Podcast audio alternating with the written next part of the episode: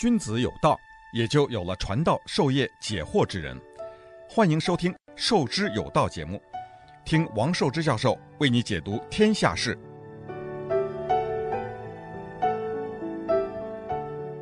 欢迎大家来到《授之有道》这个节目。今天这个节目呢，也都挺难讲的，因为现在票没开出来，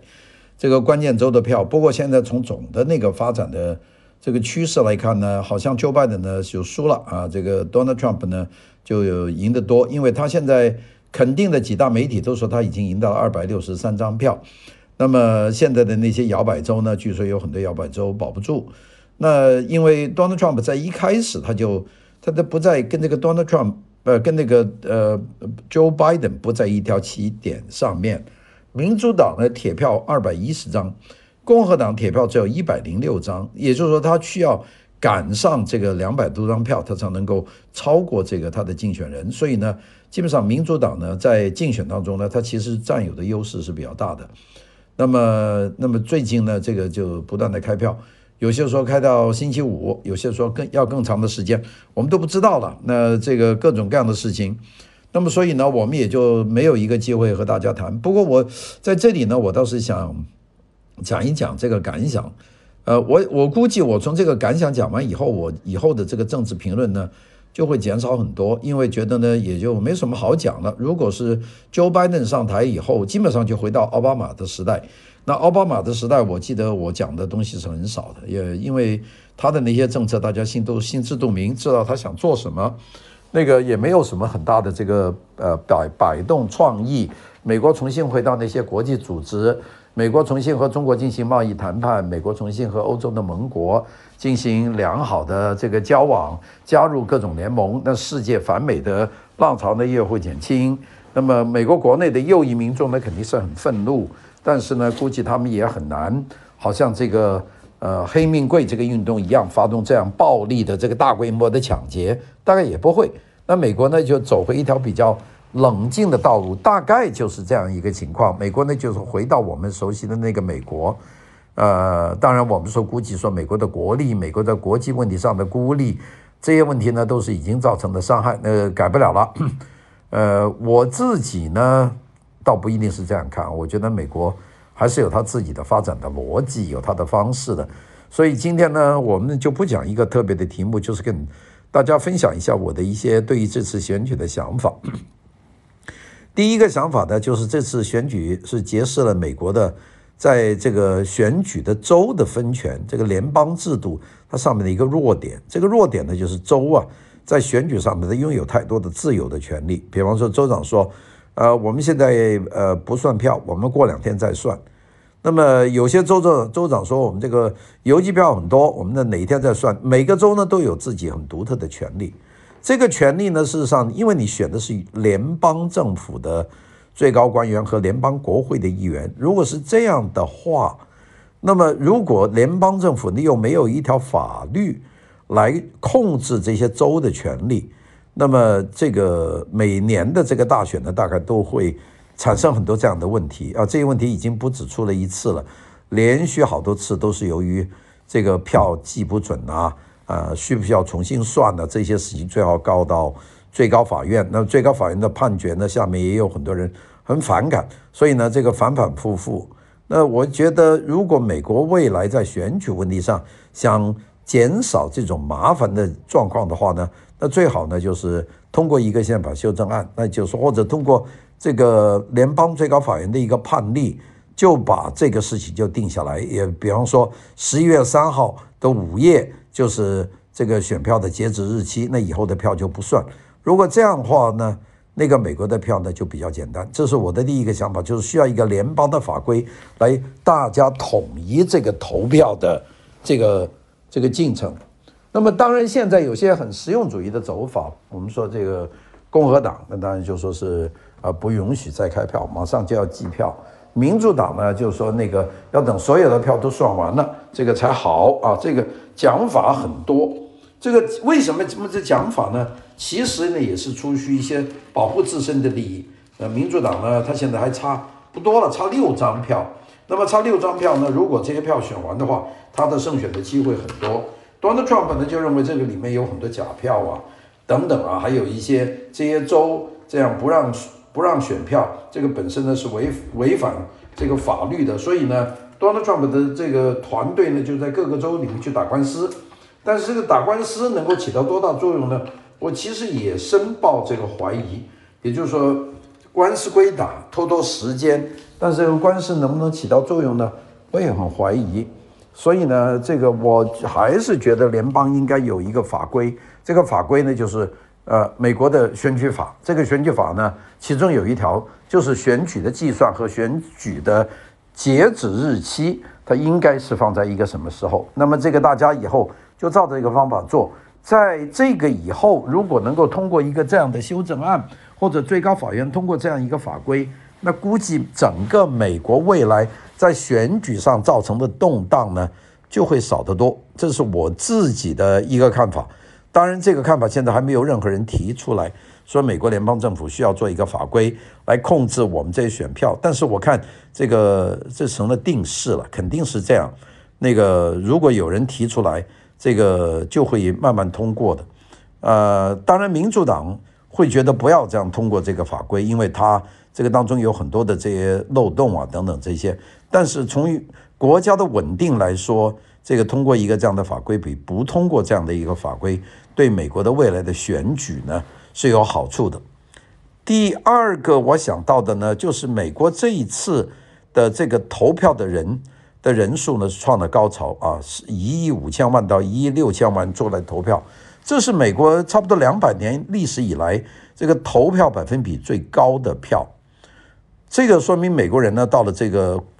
这个关键到自己每个人切身利益的时候，他们还是有政治热情的。我们很长的时间都说美国人没有政治热情，但这一次呢，我们看到美国人呢是有政治热情的，就是有些几多次都没有投票的人，他都出来投了一票。当然，这个投票不一定能够说你就能够把你投的那个人送上白宫，但是呢，也表达了一种民意。我们看到这一次，就是 Donald Trump 一个人，他在全国的投票里面他多了几百万票啊！当然，这几百万票没有能帮助他赢得更多的选举人团的票，但是呢，就说明美国这个国家里面有多了几百万人呢，是站在他一边的。那么，这个其实也就是一个一个民意的一个调查。如果说有民意的话，那投票选他的人就是一个民意。那你说，如果这个呃。Joe Biden 他有这个呃六千多到七千万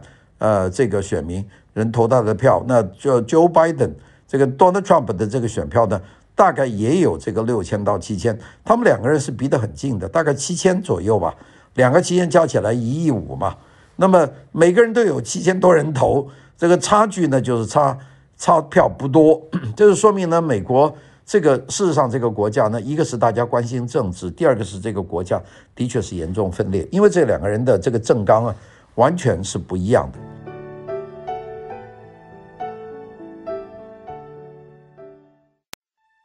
君子有道，也就有了传道授业解惑之人。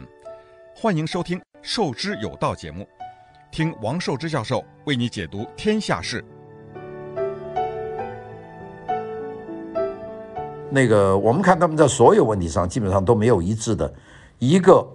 是要这个美国采取强硬的态度对待国际事务，一个是美国采取温和的态度重建盟友的关系，一个是要坚决的对付中国，一个是和中国本身就有生意的来往，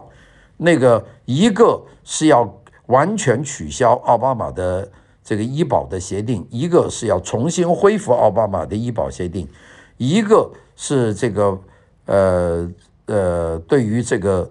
呃，堕胎有严格的禁止的要求啊，认为孩子有生命的权利。另外一个是支持自由堕胎，啊，一个是对家庭传统家庭有更强烈的立场，另外一个是非常支持同性恋和这个变性的这个婚姻。这这都是不同。一个是坚决说非法移民。呃，如果犯了法，全部要送回去。另外一个是愿意在美国进行移民的大赦，一个是要把美国的这个竞争力加强，缩减美国的这个移民的总人数，并且呢，把移民人数放在就业移民、放在高科技的人民。另外一个呢，就是美国是世界人民的国家，这个国门应该开。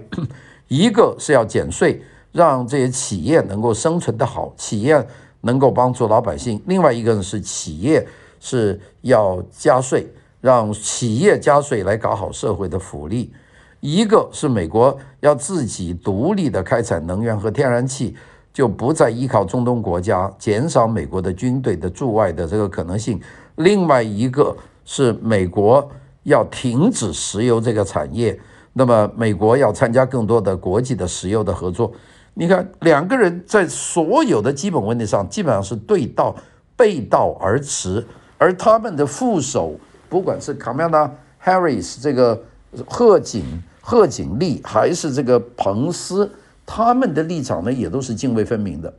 所以呢，这个就不像以前的总统，两个人有很多事情是非常相像的，现在两个总统的很多事情是完全不一样的。这个就形成了美国的一个非常大的特点，就是这个国家分裂。嗯，这个美国好像历史上除了南北战争的时候最后弄到打仗，美国的国家没有这么分裂过，而这一次呢，美国国家呢就非常的分裂，这是我们所看到的。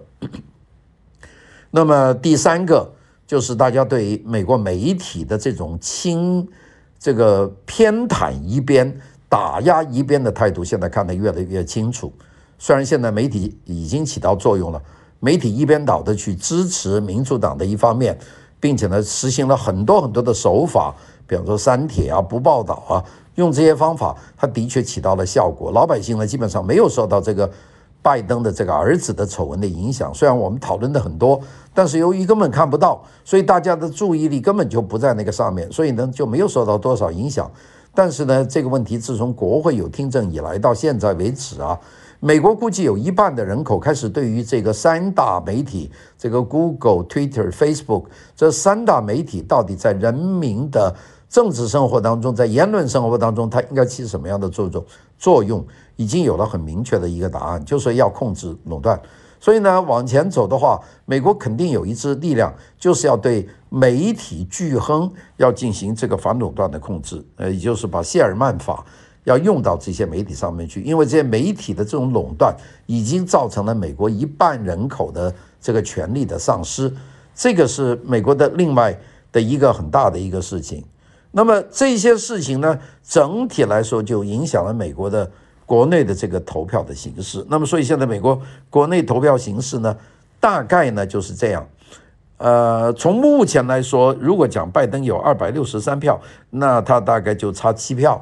呃，或者他有二百六十四票，那就差六票。这个六票呢，还有四五个州他还没有选出来。那么这四五个州，除非是控制得很严，并且老百姓的确是投投了川普的票，一般来说他要赚六票是不难的事。所以 Joe Biden 呢，很有可能就变成美国下一任的总统，而这个总统呢，可能呢是一个非常有争议的总统，因为他第一个事情就是他的官司缠身。他的儿子 Hunter Biden 的贪腐的事情，甚至有叛国行为的事情，这个事情没了啊。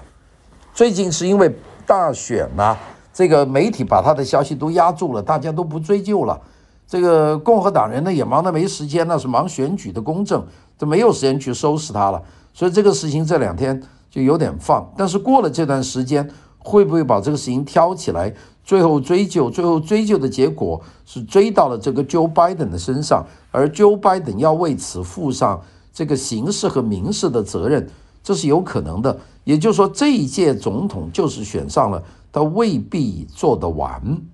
这个是我们所见到的一个情况。而美国的两派的对立呢，又使得美国现在的民众没有办法在很多最基本的问题上进行协商。好了，我们现在讲到这里呢，我们就想想美国的这个走向了。美国呢，其实在 Donald Trump 这四年以来啊，这个国家和原来的传统大家熟悉的那个国家走得很远，就它不常规。那常规的国家，这个执政党和在野党当中都有很多协定，大家都不要翻脸，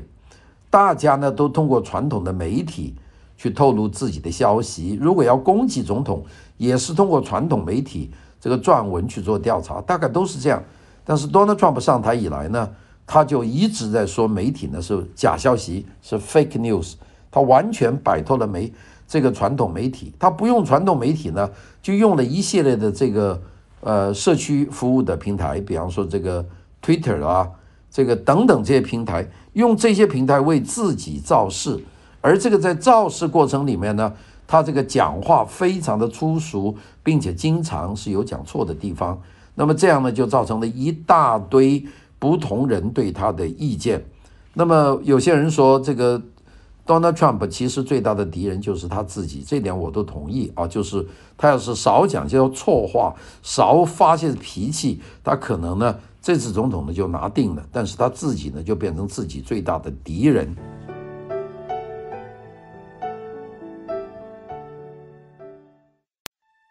君子有道，也就有了传道授业解惑之人。欢迎收听授之有道节目，听王寿之教授为你解读天下事。讲讲 Donald Trump 这四年以来他所使得美国变成的一个状态。那第一个状态呢，就是美国从一个西方的老大慢慢变成一个独自的老大，这个是很大的，就是因为他退出了很多集团，特别是跟欧盟呢差不多翻了脸。它的核心呢就是怕美国吃亏，所以欧盟啊唱翻了脸。当然最近由于俄罗斯、白俄罗斯等等这些问题，它跟呃这个东欧呢又保持保持了一种新的关系，但这个事情呢是貌合神离啊，这个就不用说了。那这一点呢是美国的一个很大的一个改变。那第二个改变呢，就是美国的对外政策发生很大改变。啊，其中有一个很大的不同啊，就是这个 Joe Biden 和这个 Donald Trump。Joe Biden 一直说俄罗斯是美国的主要敌人，而 Donald Trump 你没有听他讲过这句话呀。其实这个道理就很简单，就是下一步棋，这步棋呢有三方，那么谁摆在一个两个人的那边，总比那个单独的在一边的那个人好。那么美国历届政府的做法呢，就是把俄罗斯和中国推在一起，美国就变成单边啊。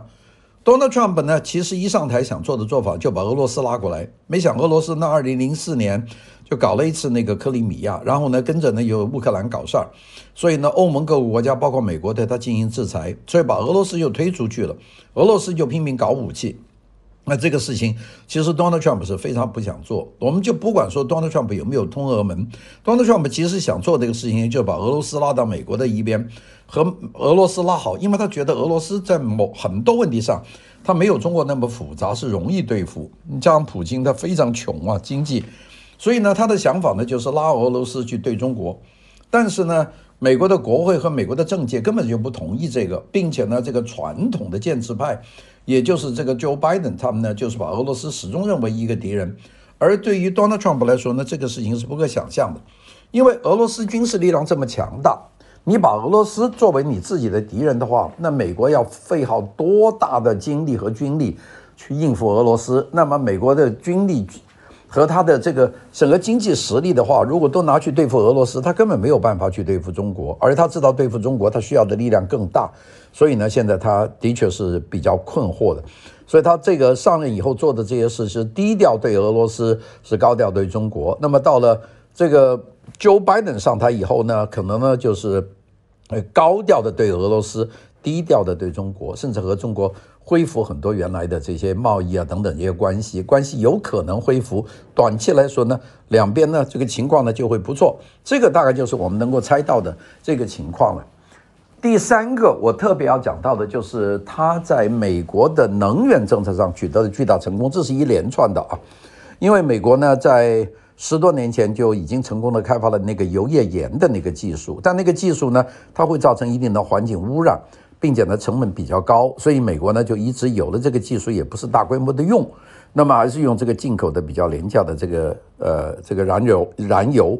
那么但是到了最近以后呢，这个事情呢就不行了。到了 Donald Trump 上台以后呢，他就废除了很多限制美国国内开采呃油页岩的油页岩的气的这种工程的这种限定，就让他们大规模的开采。所以美国的这个技术一上来以后呢，用比较高效的方法就获取了大量的油页岩的油和气，那样使得美国呢在短短四年以内呢就达到了这个油气的自给自足，并且呢量大到出口。大家知道美国对华政策里面就要求中国买美国的油和气啊，这个并且美国油和气呢它的质量的水准很高。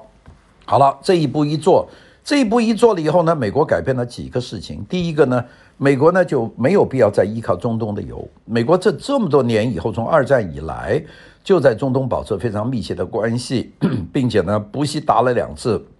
这个伊拉克的战争，并且呢在阿富汗、在伊朗、在各个地方它都有强大的军事的存在。它的主要的一个原因呢，就是它的生命线在那个地方，它的油啊，像赫尔姆兹海峡每天要有这么多大量的这个油要运出这个霍尔木兹海峡，那么对美国来说呢，它是要保护它的生命线，因为那些几十万吨的油轮从那个海峡过，如果那里没有一支军队，并且呢伊朗呢通过赫尔姆兹海峡攻击油船是很容易的，所以美国呢非常紧张。美国呢在伊朗呢周边有一个巨大的军事存在，并且呢美国为了协调这个工作的话，也在周边呢部署了很多的军队，那这些军队对美国的费耗就很大。且不说两次伊拉克战争，美国在整个这个地区它的能能力都非常的这个捉襟见肘，特别是美国支持这个它的唯一的盟友就是以色列，那么这周边国家都是敌视以色敌视以以色列，所以美国在这上面呢也非常的费劲。那么在做到这个 Donald Trump 任上呢， Donald Trump 的方法呢就是大规模的开采国内的油气，使国内油气不但得到自给自足，并且能够出口。那么做到这一步以后呢，美国呢就把军队就从中东撤出来了，战争就全部结束了，基本上就走光了，这是第一步。第二步呢，就是把很多很重要的军事基地的人数开始大幅度的减少，甚至包括德国的。那德国撤军跟中东还不完全直接关系，那主要跟德国的这个经济的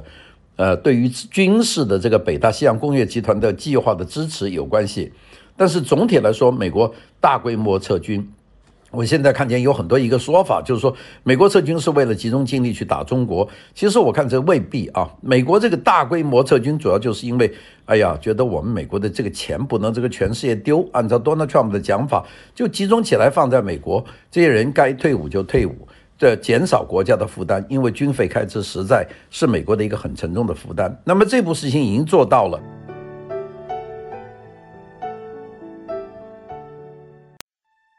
君子有道，也就有了传道授业解惑之人。欢迎收听《授之有道》节目，听王寿之教授为你解读天下事。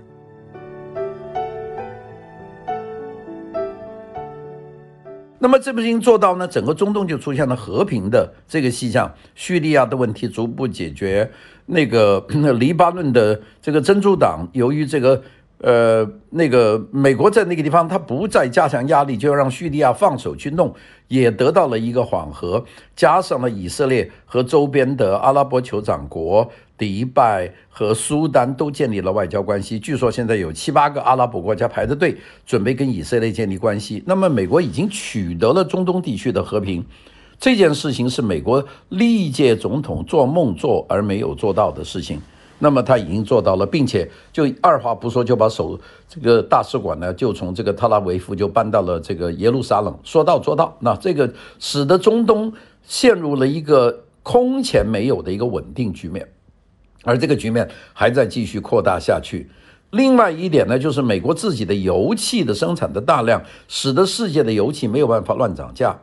加上这个阿拉伯国家等等这些国家，他们拒绝降低油的产量，所以使得油价一跌千丈。油价一跌千丈呢，打击的是最厉害是谁呢？就是产油国。所以俄罗斯、伊朗、委内瑞拉这些国家是遭到了灭顶之灾。就比原来一百多块钱一桶油，现在变成二十块钱一桶油，那你何何钱之有呢？并且呢，如果真是必要的话，美国在扩大自己的产量和商量这个沙特阿拉伯继续在出产更大数量的这个油的话，那这些国家的经济会将会更加的困难。这个大概就是我们想到的这个一系列的做法。所以呢，在国际上 Donald Trump 是做了这么多事情。那有些事情呢，它是很战术层面的，比方说这个苏联签订了一个中程的导弹的防卫条约，那个问题就是第一个签了以后，苏联还在闷头的在做这个中程导弹，美国呢就守着条约，所以搞到美国现在没有中程导弹。第二个呢，这个条约上中国没签字，而中国的中程导弹比美国多得太多了，所以呢他就退出这个条约。巴黎这个条约呢，这个 Donald Trump 的一个原则就是说，中国是最大的碳排放国，而中国没有在这上面签。那这个他最大的不签，那我签有什么意思呢？退出。那个 Joe Biden 的说法呢，就是要加入，等等这些事。我们所看到的呢，当然有些人很痛恨他，也有些人很喜欢他。事实上，他做的一个事情呢，就是怕美国吃亏。整个这个构思没有多少意识形态。那在所有地方就是让美国人变得更加强大，美国人能够赚。但这个事情呢，触动了太多方面的这个奶酪了啊！华尔街要走全球化，你这个反对全球化，这个华尔街首先就要动你。这个高科技产业，像苹果电脑，这个 Microsoft 的，像这些，它要求全球化的销售，它能够有巨大的利润。那么你现在要把企业搬回美国，对他们说影响太大，他们肯定是反对。那么他们反对用什么方法反对呢？他们就是因为他们是有媒体平台，他们就控制媒体，就使得美国走上了一个不许言论自由的这么一个检查的道路。这个呢，也是这些人其实本身他并不想做，但是他不这样做的话，他的切身利益就受到影响。哎呀，我跟你讲，美国的大选全是利益的。那当然后面有些跟着闹的那些啊，这些市民啊，要美国强大，或者是黑人命贵等等，这些都是一些说法。这些人呢，只是一些在底层表达民怨的一些基层群众，但是核心的来说是精英阶层，它出现了一种集体的意愿，要把这个敢于把老的这个 establishment 这个老的建制把它彻底瓦解的一股浪潮。我我估计美国现在整个的情况大概就是这么一个情况。这个情况呢，我现在看不到任何改变的这个迹象。那么当然最大的改变迹象，那就是这个 Joe Biden 要当选。Joe Biden 当选的话，我估计第一步就是重回所有的条约，和伊朗重新签条约，回到巴黎的条约，这个和欧盟建立友好关系，会很频繁地去访问欧洲，然后和中国修好关系，和中国继续谈这个贸易协定等等这些事情吧。我估计这个大概就是呃下一步可能会出现的一个一个一个一个结果。呃那个呃这个是一一个我觉得一个整整的一个呃一个一个大的格局的情况吧。这个格局我想呃，就这几天就能够看出来了。如果呃 ，Joe Biden 他真正是胜选的胜选的话，我觉得这整个情况大概就可以尘埃落定了。也就是说，我们担心了这么长的一段时间的这种混乱啊，这种不平啊，大概呢就会发生了一个质的改变。今天呢，我本来是应该多个和大家讲讲，但是呢，因为心里呢也是觉得乱乱的，因为现在所有东西都没办法确定，我最怕的就是这个不确定的情况，所以呢，我今天呢就选择一个比较早的，就和大家把这一场呢就结束，因为呢，等我想好了，我明天呢再把组组节目组织起来，再和大家呢详细的讲讲这个真正的这个情况。那么，所以呢，我们今天呢大概呢就讲到这个地方。呃，只是说在大选的票没有出来的时候，给大家讲一些感想。谢谢大家。